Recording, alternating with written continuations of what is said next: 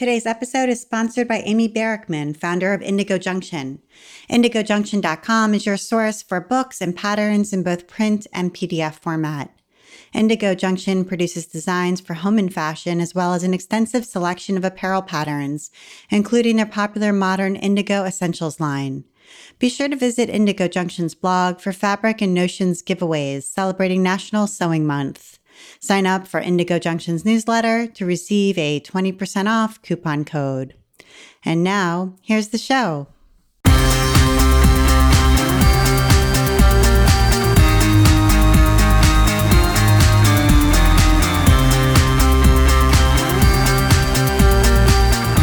Welcome to episode 129 of the While She Naps podcast.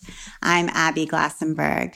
Today, we're talking about building a handmade clothing brand with my guest, Courtney Chu. Courtney was trained as an industrial designer and worked as a children's fashion designer. She's obsessed with transforming and saving clothing from landfills through children's and pet clothing that she makes.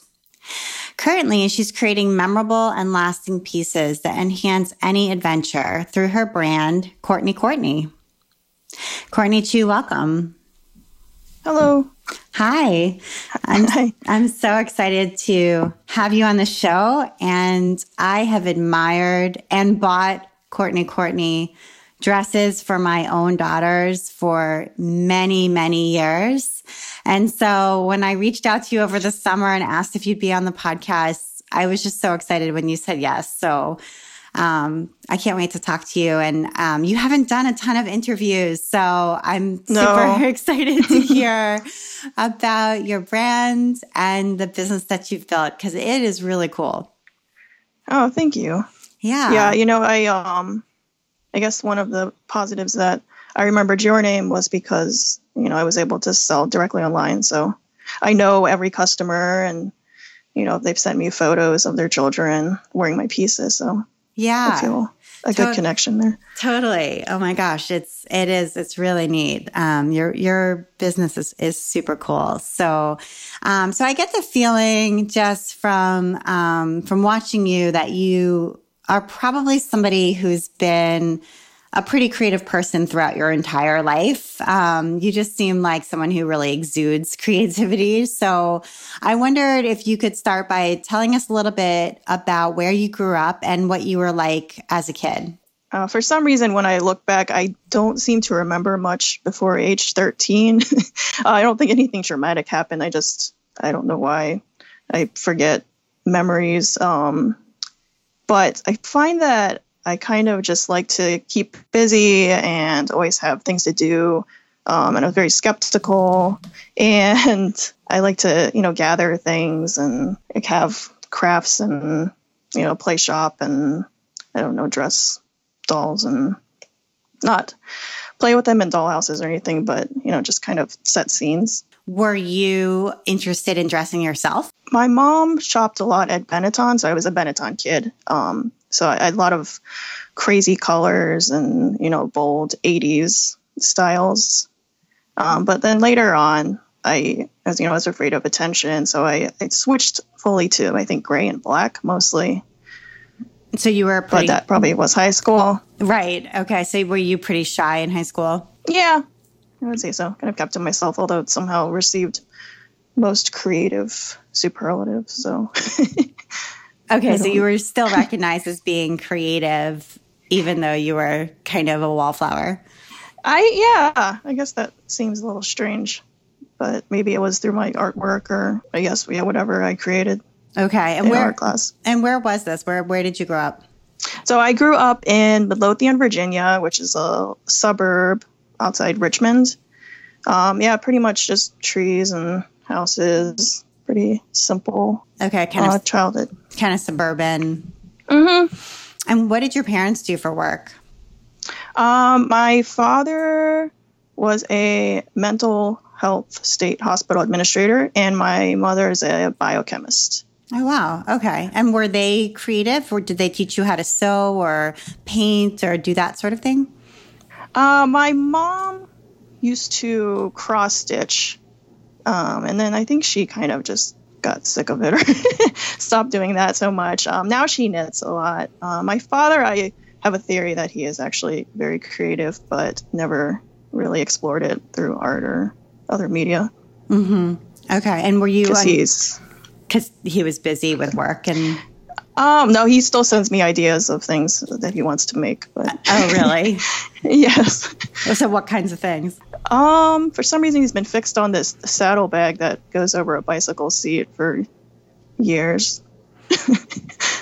so he's like sending you prototypes, like storage. Yeah, storage ideas, pockets on vests. Um, you know, he wants to add you know pockets to clothing for storage and security. Uh huh. That's funny. Yeah. um. So, so were you an only child, or did you have siblings? I have an older brother, and he is about four years. Okay. And older than me. Is he in a creative field? No. No. no. Okay. I think I, I was right. pretty much the only artsy one. And so you went off to Carnegie Mellon to major in industrial design.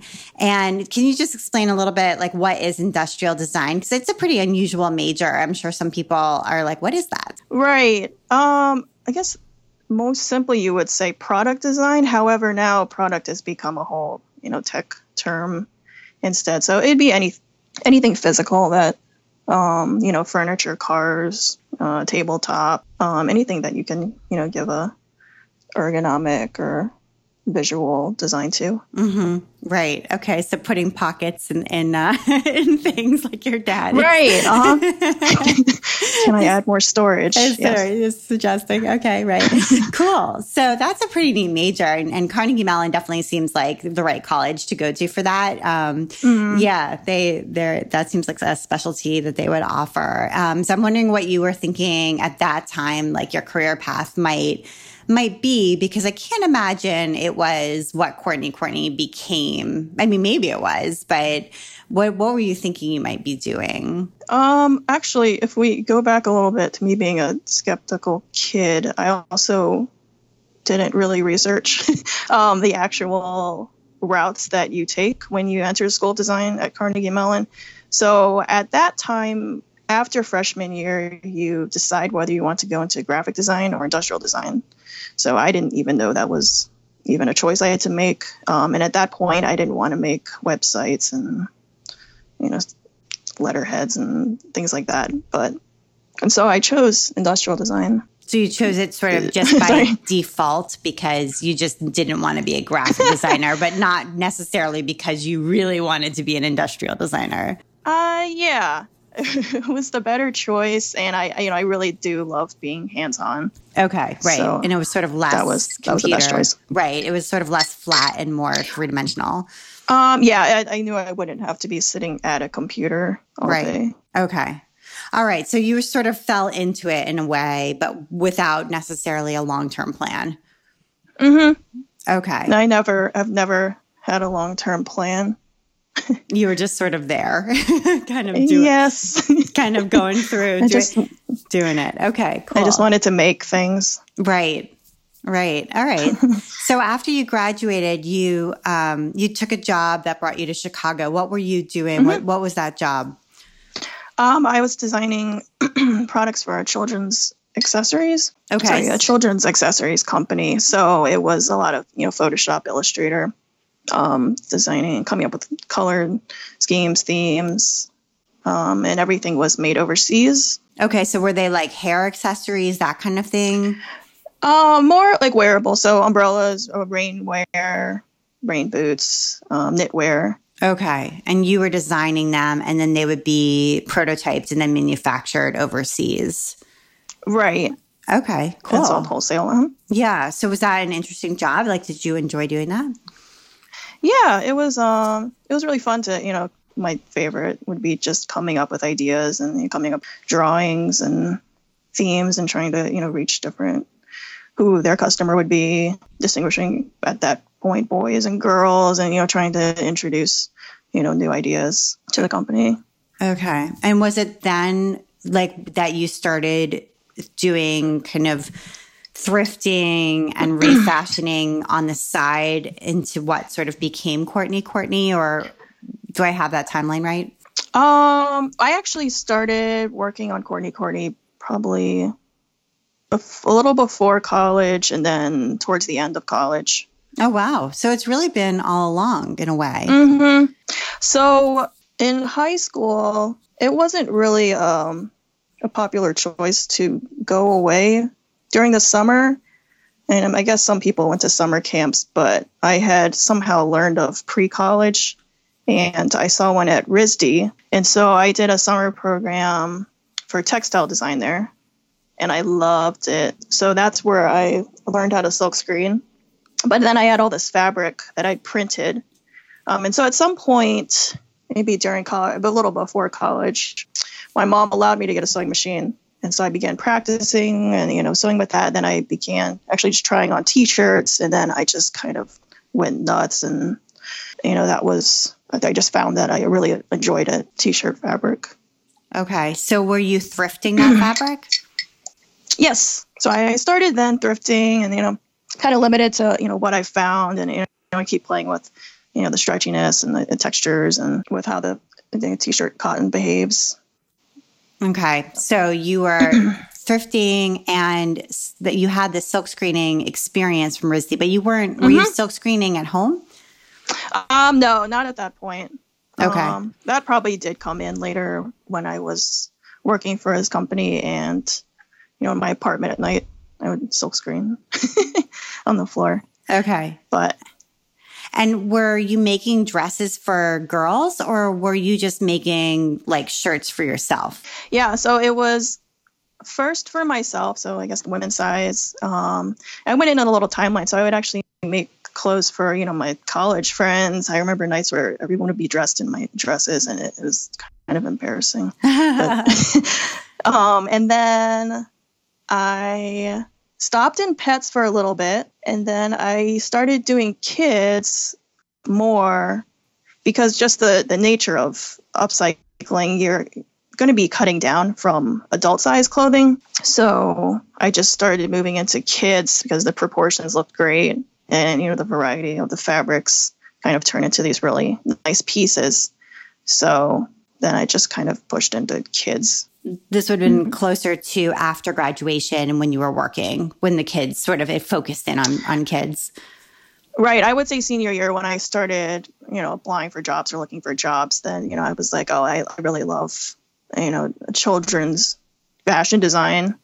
Um, and so that's probably where I did start looking for jobs in, in that field, right? I, that makes mm-hmm. sense. Okay.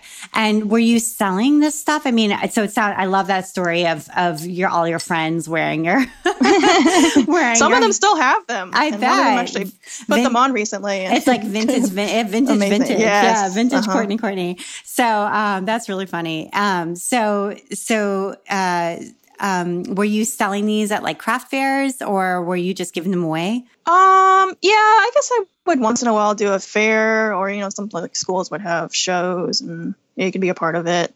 Um, I think I would even try to put them in stores sometimes, but I, you know, it's not really, I'm not a good salesperson. So it wasn't very easy to, and plus it's not that fun to you know take something in and say oh this will sell if we sell it or you know you'll make money if we sell this and then have to go pick it up and that whole route. So i think eventually i did start to move online. I think online shopping started picking up a little bit more at that point. Right. That was the sort of easier easier route. Um, mm-hmm. yeah i think etsy i had actually started in my store maybe in 2004. So Etsy launched perfectly. Yeah, Etsy launched 2005, like in the okay. summer. So, so maybe you were maybe one of the earlier. Etsy shops. I think, I think so. Okay. I remember sitting at my uh, parents' kitchen table after moving home, and I, I think I'd opened the store there. okay. Yeah. That's funny. Yeah, I opened an early Etsy shop as well. So um, Etsy at that time, it really was like um, the answer to a prayer. You know, it was like, wow, great. This is this is exactly what I need. You know, because uh, mm-hmm. uh, e-commerce was so hard then. Right. I don't really know how I had heard about it. I probably through Carnegie Mellon mm-hmm. crowd, but okay. So yeah. so you started selling online, and you were still working your day job. Um, mm-hmm. Okay.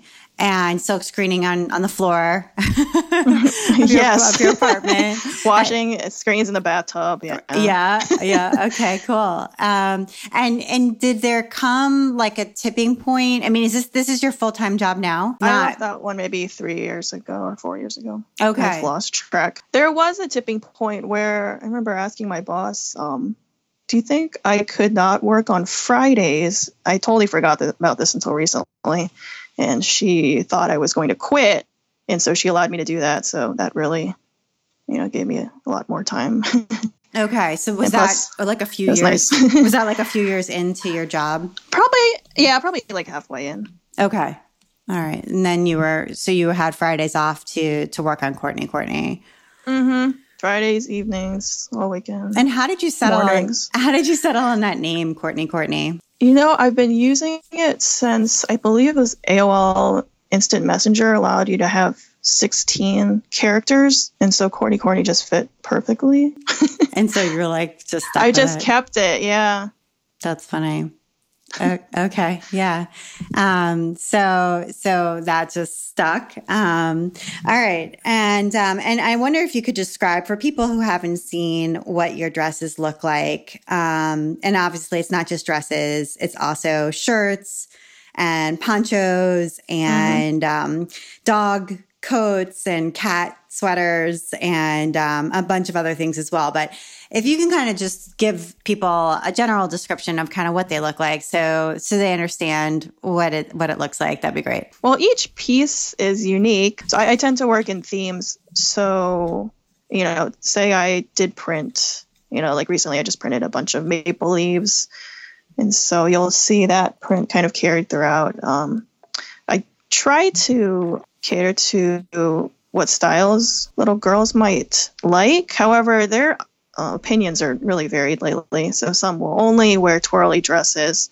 Um, some do not want to wear those anymore, so it's just tops. Um, you know, bright colors. I love stripes. I love you know some fringe, but kind of more of a clean but colorful, you know, all in one piece that can grow with the child. So, you know, it might be a dress first, and then a tunic, and then some of them are still wearing them as tops with shorts, and it's it's really kind of amazing to see them like change in the same piece. Right, because they're knit, so they stretch, so they can kind of grow with it.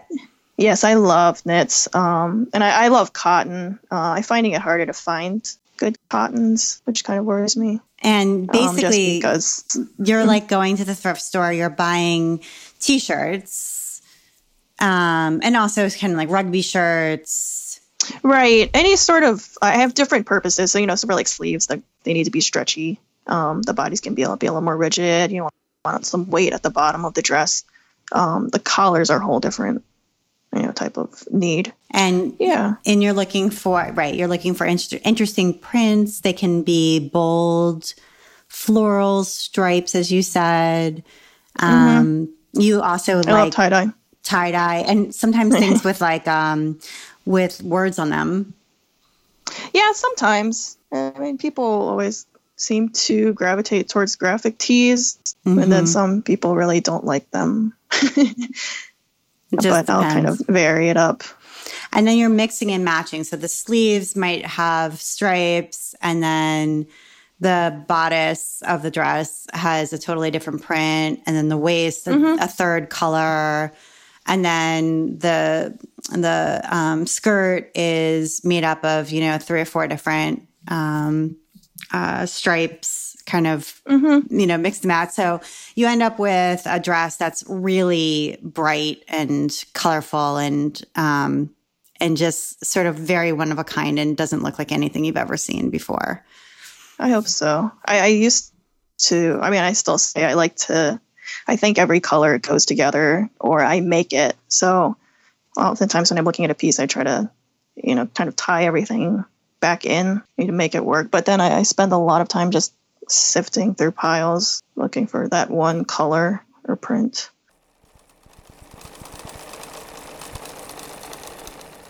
I want to take a minute now to talk with our sponsor, Indygo Junction, and the founder of Indygo Junction, Amy Barickman. Amy Barickman at Indygo Junction. Can you tell me a little bit about what's new on the Indygo Junction blog? Well, we have a whole month of giveaways in celebration of a National Sewing Month. We're doing fabric and notions, and as well as, of course, Indygo Junction patterns. What kind of cool things are you giving away? This week, we actually have a fun collection of Riley Blake fabric from the blogger CK Sew, and we have some notions and tools from Dritz. And then the winner gets to pick three patterns of their choice from Indygo Junction. So, also on the blog, we're sharing information about the different fabrics that we're featuring in the giveaways. So, there's some education, inspiration, and lots of good information when people visit the blog. It's at indygojunction.com. And I will also mention we have a really active and inspiring sewing community on our Indygo Junction Sewing Pattern Facebook group. And that um, group also has giveaways each week this month. So we have a lot of fun things going on to celebrate National Sewing Month. Oh, wow. That's cool. People sharing their makes and exchanging information on experiences with our patterns. And so it's really a great community to get involved in if you enjoy garment sewing. We also share some of our Fabriflare projects and, you know, a little bit of everything, but there's a good amount of fashion apparel sewing that's discussed. So if people are interested in that, that group's a, a good one to join. And there's giveaways going on in there too. Yes. Each week we have a giveaway of the same fabric company that we are featuring on the blog. So next week we have Moda and the last week in September, we have Art Gallery. So, Ooh. yeah, some great fabrics. That's nice. Okay. So, good incentive to get involved in the Indygo Junction Facebook group. Well, Amy, this sounds really great. And celebration of National Sewing Month, which is the whole month of September. So, lots of ways to have fun, get involved, and learn more. So, thank you so much. Thank you, Abby. All right. Bye. Bye bye. Thank you so much, Indygo Junction. And now back to my conversation with Courtney. And it's amazing to see the refashions on your website. You have, like, you'll take what looks like maybe a men's extra large rugby shirt or something like that. Mm-hmm. And then you'll make, you know, you said you work in batches, you'll make like six girls' dresses from that mm-hmm. shirt. Yeah, I like to, if I can do like, you know, the before and after and show all the, you know, different pieces I made from the one print. It's kind of kind of fun to look back. And then, you know, I'll, hear from someone like, oh, we have a dress with that print. You know, it's kind of fun to think about that. Yeah. Yeah, it is. And and sometimes too like the shirt there was one where the shirt is it's really ugly. Like it's just not a fashionable shirt. It's like red women's t-shirt and it's got these like you know, six sunflowers on the front. Oh, I yeah, mean, uh-huh. it's just like not a stylish t-shirt, what you know. thinking? Yeah, it's like, oh gosh, where you know. But I, yeah, it's and very then, exciting to find those. yeah, and you're, you're just like, this is a really kind of, you know, I don't know, worn looking shirt. But you mm-hmm. will take it and cut it and make, I mean, a really like on trend, awesome looking set of girls' dresses from that with the sunflowers. It's just, it's an amazing transformation. And it, you know, took that women's t-shirt out of the mm-hmm. landfill mm-hmm. and just transformed mm-hmm. it. It's it, right. Yeah. And then, and then also how important is the screen printing? Because another piece of this too is that you're putting these images overlaid on top. I guess that I don't, I think you do find a lot of solid colors. So, you know, it just gives it an extra dimension. Plus, it's, you know, a little extra Courtney, Courtney. Yeah, I go in phases where I do love printing and then sometimes I just don't feel like it. And how do you keep but, all of all of your thrifted shirts organized? I mean, I imagine are you are you do you have a system? I mean, what what does it look like? I will like? have to include a photo for you. Please it do. Is, it is crazy. What does it look like? I have studio? stacks. Okay. Everywhere. I have uh, like three bookshelves filled with just stacks, and then underneath my table, which I was trying to avoid doing that, but I have sleeves. You know, uh, when I work, I'll cut a shirt apart a certain way, Um, so there's just you know a whole bin of sleeves, um, little pieces. And now that I'm doing more pets clothing, so I know the little pieces are gonna be good for you know what a dog sleeve or uh, collar or something like that. So there. And then I used to go by color, but now I think I go a little bit more by function.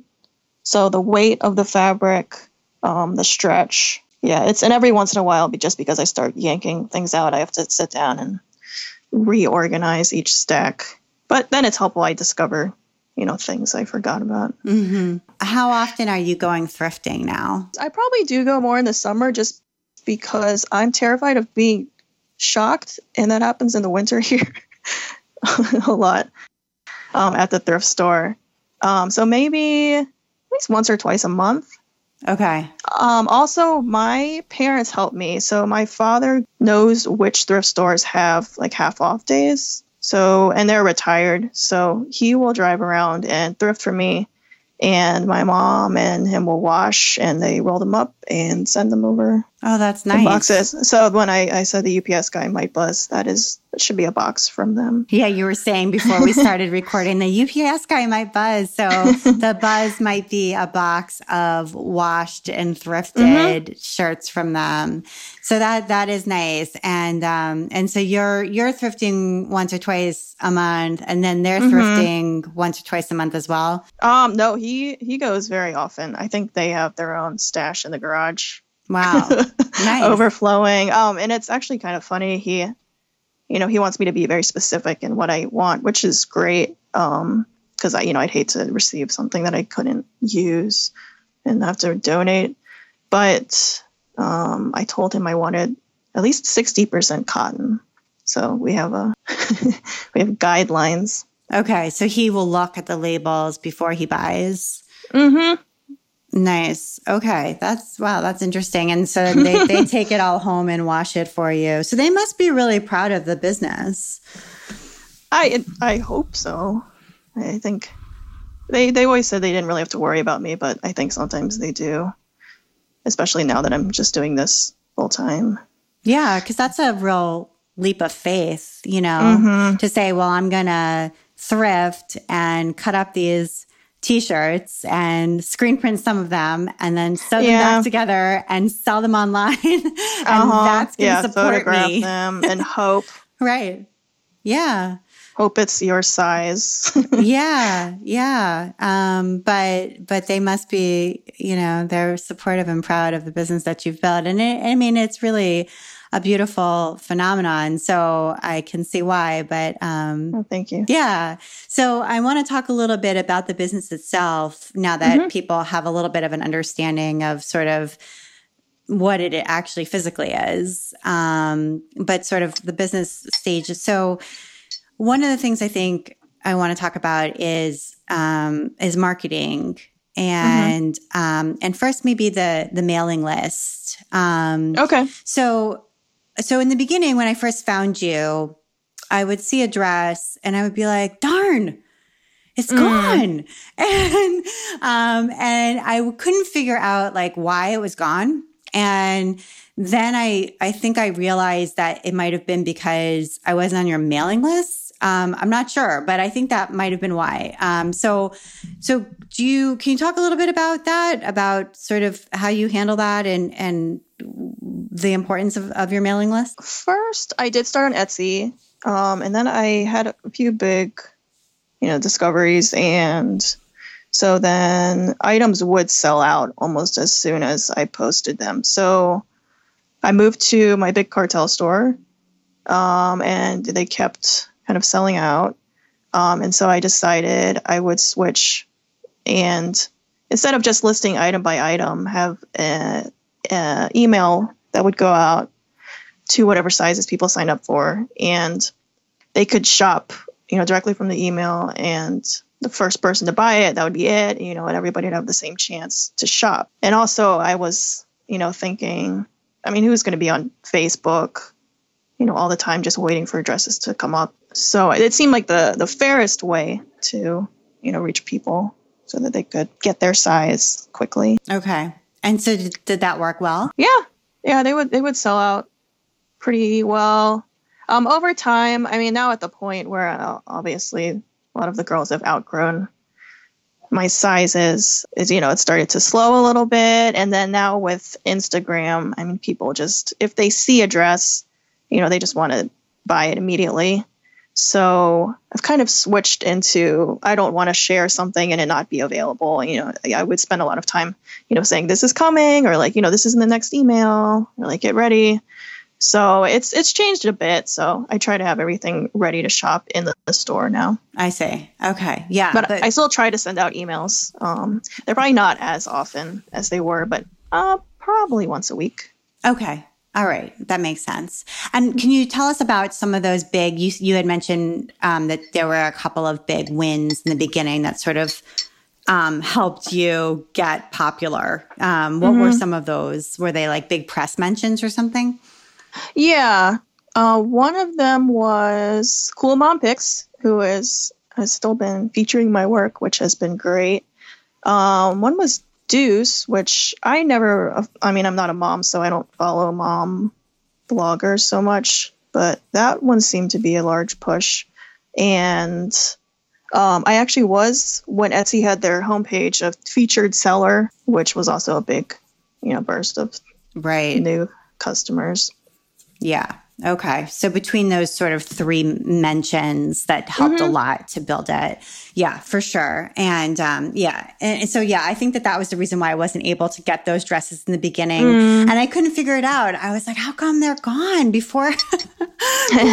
um, so it was, and it was the mailing list. And then I've also noticed that you do a really good job of featuring customer photos. So, customer photos just seem to play a really important role in your business and um, on your Instagram, on your blog, um, on your website itself. You have all of these photos of girls wearing Courtney Courtney dresses all over the mm-hmm. place mm-hmm. in Abu Dhabi, um, mm-hmm. and all of these all over the world, all different types of girls, all different you know looks mm-hmm. um, doing all different things, you know, and boats all over the place. um, and they're just so beautiful. I mean, beautifully shot photos. And, you know, it's almost to me like, um, it almost serves as like a catalog shot, you know, and mm-hmm. because your your work is each piece is one of a kind, so it can't be replicated, and so in that way, it doesn't really make sense to have a catalog because it's like you can't order that one again, right? You know? uh-huh. But yeah, you have all these beautiful photos. So I just wanted to hear a little bit more about those and how you get them, and and how you get permission to use them, and and how you started featuring them, and all of that. I think somewhere along the way, then I had gotten in touch with a lot of the professional mom photographers, like groups. And so, uh, yeah, a lot of them actually are professional photographers taking the photos who happen to be moms. Um, but some of the, you know, people have gotten really good at, you know, taking just phone shots. Um, and, you know, they're happy to share. I always ask, of course, if I can share the photos. Yeah, they're, they're really impressive. And you know, around the world on their travels. And I'm really happy to, to share what they've shared with me. And so they're just sharing them with you voluntarily. Like, are they using the Courtney Courtney hashtag or how is this happening? Um, yeah, I, they usually will share it or email me and then I'll contact them. And then sometimes we just have a good fit. And so, namely, I think the one you mentioned with Abu Dhabi is the photographer Kirsty. Um, so we've actually met when she came to Chicago with her girls, um, but they travel the world, and you know, I'll just send them dresses, probably bundles, and especially now since the girls are getting bigger, I'm trying to get more and more to them before they outgrow them. You know, it's it's such a treat to see them being worn, you know, on a train in India or you know, they were just in Oaxaca and you know, swimming in cenotes and it, it was so neat to see it and be you know taken along in this journey. Yeah. So just because you you guys have a nice friendship and so right. Yeah. I can always there's some for some reason there's always you can tell when you have a good you know it's going to click you know and she's someone who values you know earth friendly pieces greatly. Mm-hmm. so that that's also a, a big draw. Right. Totally.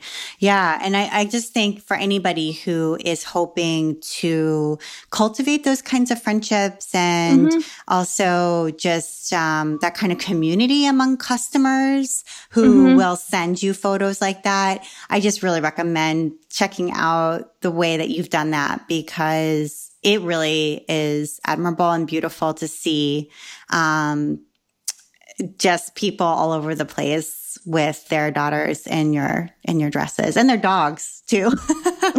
yeah, so adorable dogs. Yeah, I've been. It's been a little tough to to you know, meet new moms with you know younger daughters to you know start wearing the dresses again.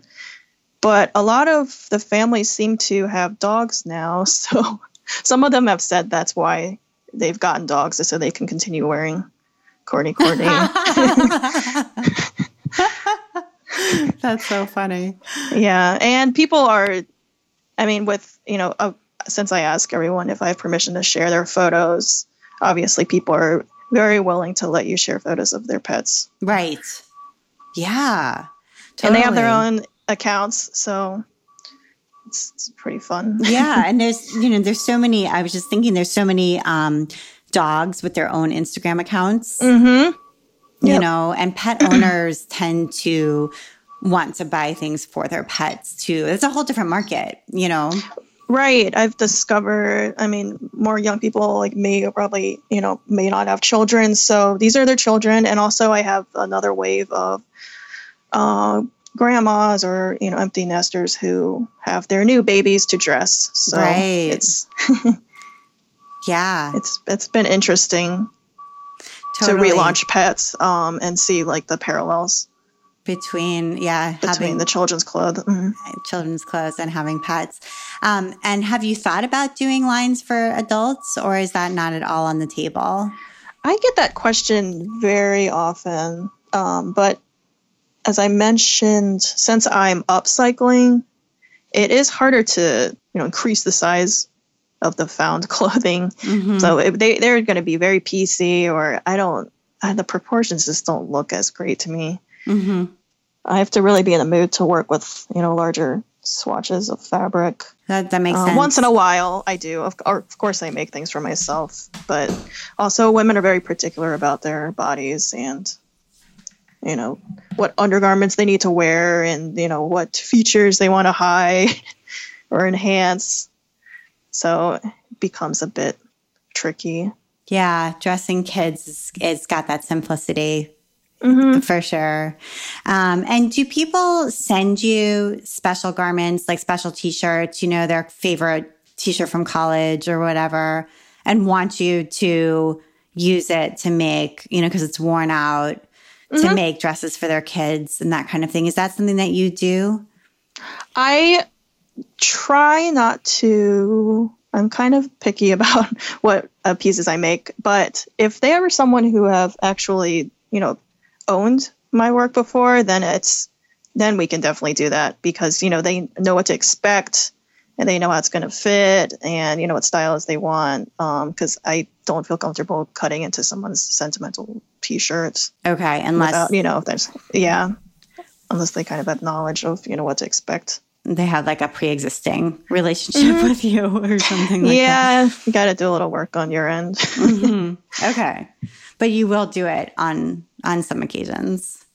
Yes. Uh-huh. And uh, yeah, I love like a, you know, a special project if you know has really, you know, a good possibility of being a great outcome. So mm-hmm. those ideas are always entertained. Right. Yeah, that's that's cool. I also think um, you you do screen printing like I, I think they're screen printed. They're like a big number. So those are all found. Oh, they're so all they're found. all the you know sports like oh right sports yeah so they're just taken from they're like the, the back, back, the number on mm-hmm. the back and then you're just putting it on the front of a of a dress Mm-hmm. Yeah. Yep. Okay. So I've bought many of those as okay. special birthday dresses for my kids for their birthdays. You know, like yeah, the number five. 5 uh-huh. Yeah. we have so I have three girls, and all of them wore the same five dress for yeah okay. for their I fifth think birthday. I remember like the first photo, and yeah. said she was very shy. Yeah. totally. I love those. And it just makes such a perfect birthday dress because it's got the number like right on the front. So, um, yeah. yeah, those are great. We have some kids who have started yeah, they'll go all the way through. I love to put those together, you know, the consecutive birthdays. Yeah, yeah those are great. Um, and and then you've also done some really cool collaborations.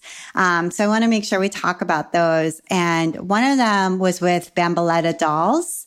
Mm-hmm. Um, and I've actually had Christina Platt. I saw from, that. Yeah, yeah, from Bamboletta on the podcast. So people can go back it's actually many episodes back. I forget which one it was, but it's a while back.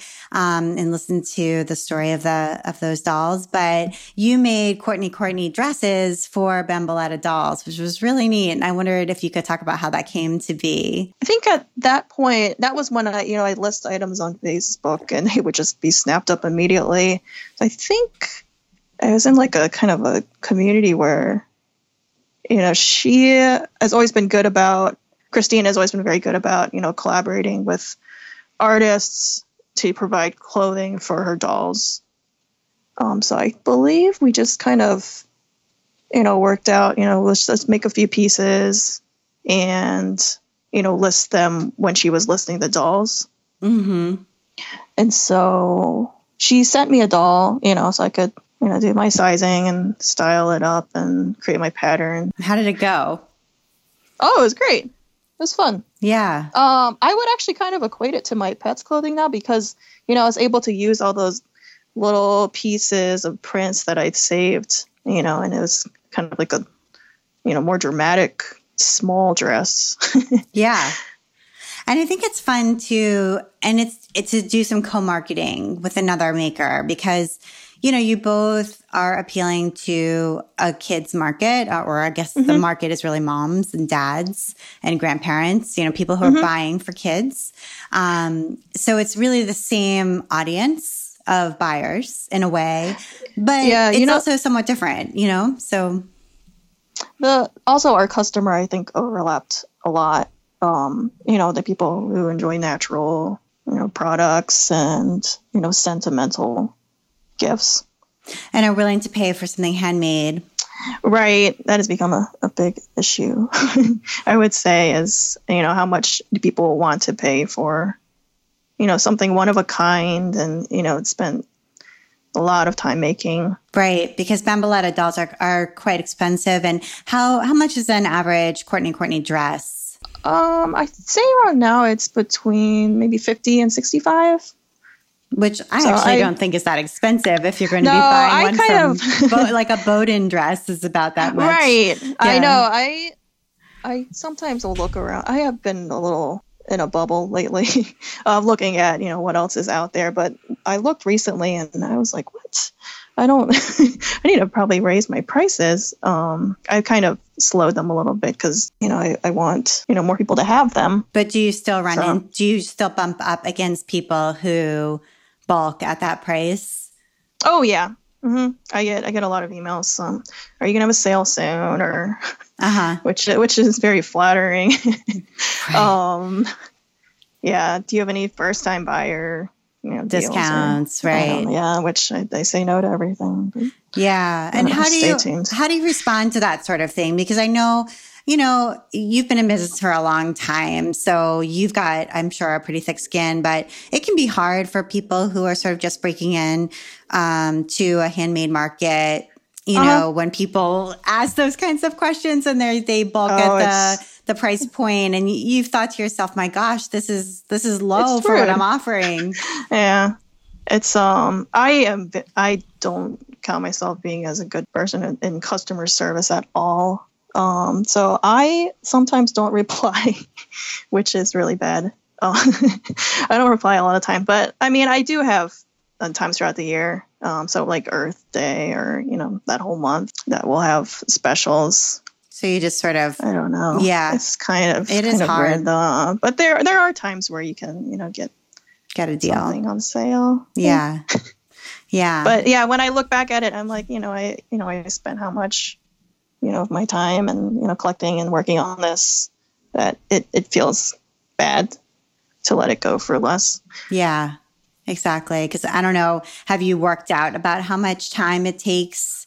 I don't know if you have from start to finish. Obviously, Yeah. there's many steps involved when it comes Right. to finding each of those knit t-shirts and washing Yeah. it, et cetera. I don't know if Mhm. you've looked Cutting at them apart. uh-huh. cutting it apart and then you know p- piecing together exactly which pieces are going to work together and Right. all so the twirly that. ones are, of course, you know, take a lot more time.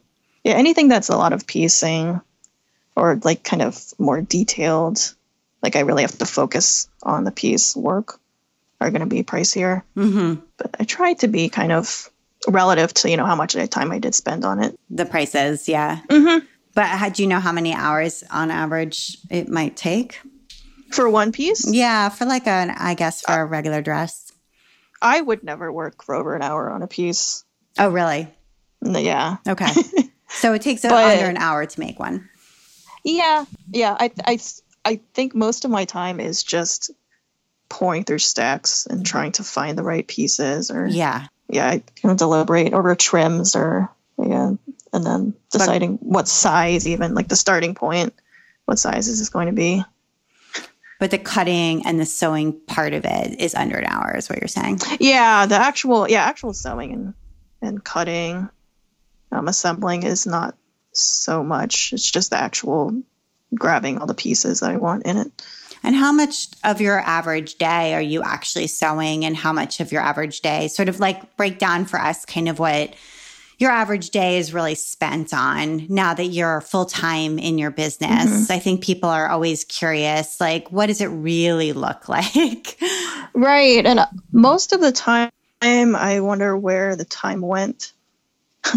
um, and I am not really like an organized scheduling person at all, so it's kind of when I have the time to devote to it. So I also take photographs according to daylight. So most of my photos are going to be out in the morning or before the sun goes down. So I have to finish things by that point. The other thing is to target when I'm feeling like sewing or creating, because sometimes I just don't really feel like it. So then I'll try to allocate time to computer, you know, making photoshopping or listing items or doing shipping.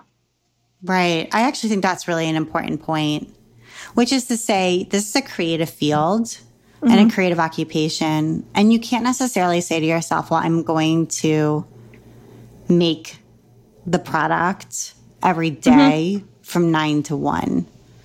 Right. I can't say that I wake up and I have to finish five dresses today. You know, it's that would not happen. I mean, it could happen, but They might not be very good. It would no, they wouldn't be probably my favorite works, and then I would just be my neck would probably hurt, yeah. just being hunched over.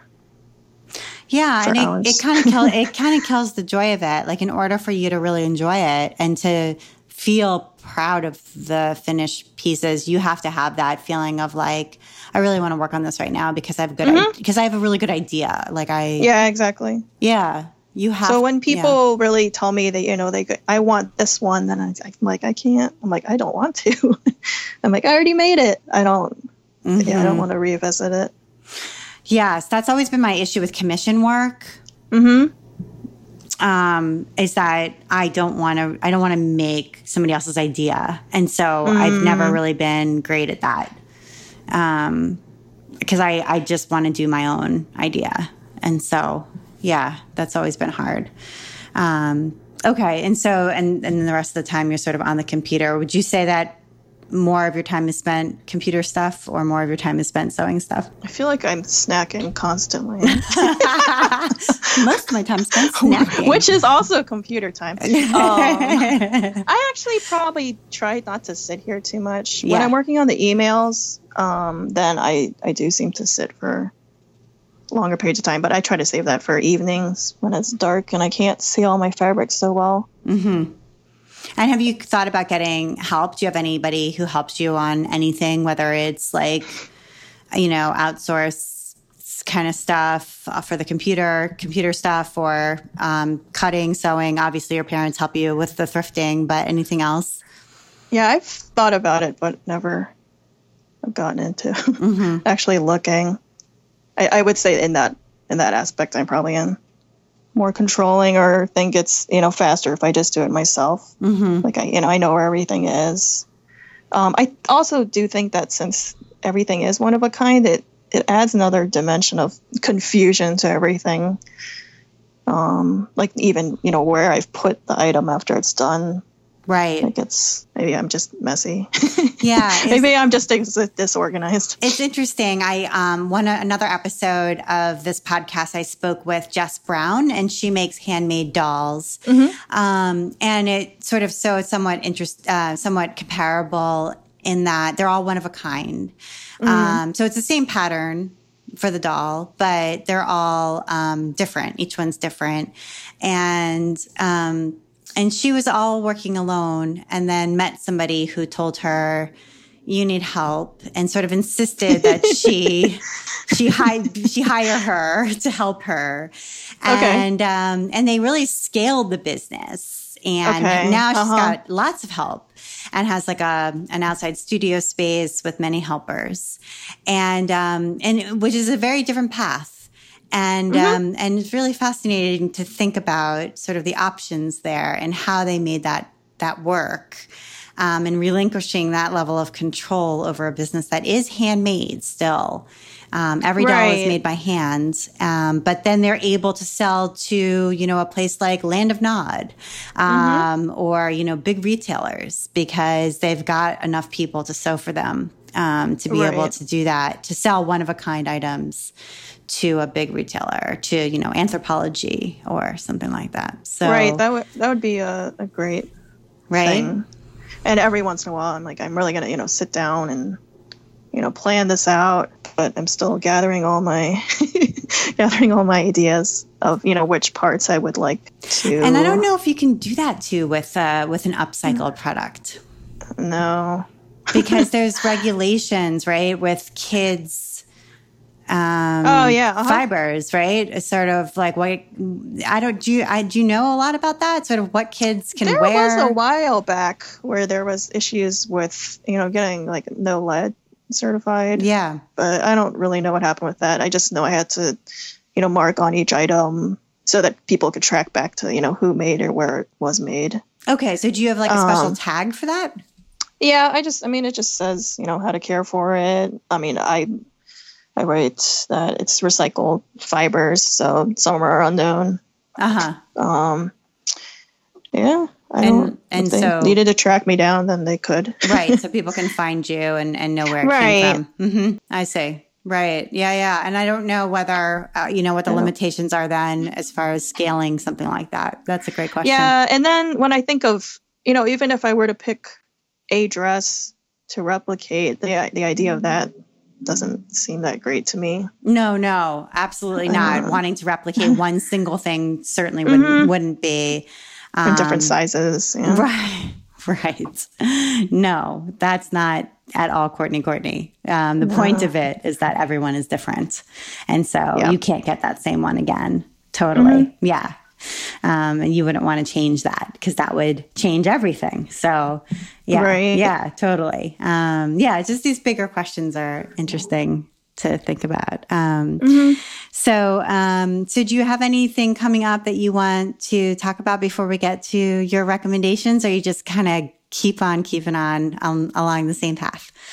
Yeah, back to the collaborations. Yeah. So I've been working with this uh, t-shirt company. Also, they're actually from like the high school next to mine in Virginia, and so they will send me. It's called Blackbird Supply, Oh yeah. and so they will send me uh, their prints. And so there actually are some Halloween ones coming up soon. So pretty excited about that. So when you say they'll send you their prints, are these T-shirts that are sort of um, seconds, that kind of thing? Um, yeah, so that's something I would really love to get more into is, you know, t-shirt companies that if they have pieces they can't sell, you know, they're misprints or just, you know, defective t-shirts.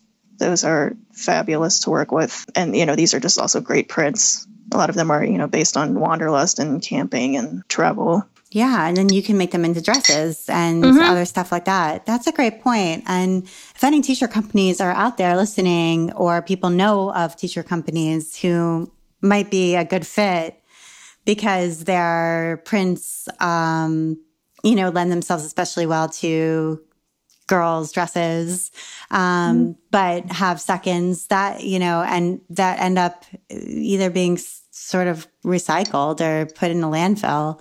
This would be a really great collaboration partnership with Courtney Courtney to come out with a, a really special line um, to upcycle them into something really neat.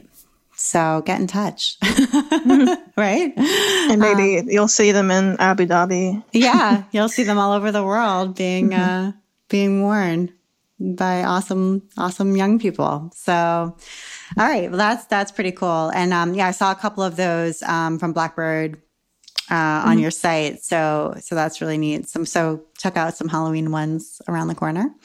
Mm-hmm. Um, and you've got some neat recommendations totally oh. out of uh, textiles and uh, garments, some things, some things off the uh, uh, uh, on totally different topics. So Kacey Musgraves music. So tell us a little bit about that. Technically, she's a country singer, but yeah, you should definitely check her out and her videos. Um, she's just, I guess, a little more progressive, and there's a lot of puns in her music. It's it's just like cute and glittery and enjoyable. Okay, lovely. And mm-hmm. um, some Sean Baker films. Um, I watched The Florida Project this year, and it was like probably my favorite movie. I haven't year. seen it. What is it about? Yeah, these are not kid friendly so much. Okay. um, but they're very you know gritty, and you know the perspectives are, are really interesting, and I, I, I do like more gritty films. And then I'll I'll watch movies over and over again while I'm working. Is that mostly what you do while you're working? Is watch movies? Um, yeah, a lot of Netflix and I guess Amazon. Mm-hmm. Um, and also I need to have movies and TV shows on that I'm not getting sucked into watching actually. So a lot of it is listening. Right. Yeah, that's why I listen to podcasts. Mm-hmm. I have to have something on as well while I'm working because otherwise I make excuses to get up and go do something else. So, uh-huh. yeah, okay. Um, and the Wall Street Journal. That's uh, your last one. Yeah, I. I mean, they cover a lot of topics, but they do also. I do like to read about fashion and you know the industry and and seeing what people you know are, are buying around the world and you know what's not doing well. I guess I like reading about shopping malls failing and you know big box stores and because I mean it it all is relative into what clothing people are buying online and, and how they're getting it. I mean, yeah, what they're selecting according to season or you know where they live. Mm-hmm. So, do you feel like you try to keep up on kind of fashion trends? I do. I, I like reading about you know what's really popular. And especially which is boggling me more is you know the younger younger generations and you know their their habits with their you know, everything is online or on their phones especially. Yeah. So trying to i i feel kind of lost sometimes with like snapchat or i, I can't figure it out. Me neither. So it's it's been interesting to to read about you know personalities that have gotten you know really famous on YouTube or Instagram. Right. Um, and, you know, and that really does dictate a lot of fashion mm-hmm. and trends. Yeah. Because, you know, the parents will, will want to share, you know, obviously photos of their children wearing great clothing and, you know, unique spots and be admired. I don't know if that's good or bad. right. But it, but it, it definitely has, you know, influenced fashion. Yeah, for sure. Totally. So keeping up with all that's important to a brand like mm-hmm. yours so that you're sort of in the know about what's coming next. Mm-hmm. Yeah. Because it's easy to sort of be complacent and let these things keep going and and not keep on top of it. And then before you know it, you're sort of out of touch. Mm-hmm. Which is scary. In my stacks of fabric. Hidden behind all of your t-shirts. Yeah. Totally. Well, Courtney, thank you so much for taking the time to be on the While She Naps podcast. I really enjoyed talking to you and getting to know you a little bit. Yeah, I'm glad to talk to you after seeing your name and email. a decade ago. yeah, it was really great. So you've been listening to the While She Naps podcast. I'm Abby Glassenberg. Visit my blog, whileshenaps.com, where you can sign up for my email newsletter to get the best in sewing, blogging, and small business delivered right to your inbox each week. Thanks to Indygo Junction for sponsoring today's podcast. Designs include purses, aprons, holiday decor, and more. Be sure to visit Indygo Junction's blog for giveaways as well as inspiration, videos, and tutorials. Join the Indygo Junction Sewing Pattern Facebook group community of creative spirits sewing and sharing Indygo Junction patterns. Sign up for Indygo Junction's newsletter to receive a 20% off coupon code. Thank you so much, Indygo Junction. And if you enjoy the show, tell a friend about it. Thank you so much, and I'll see you next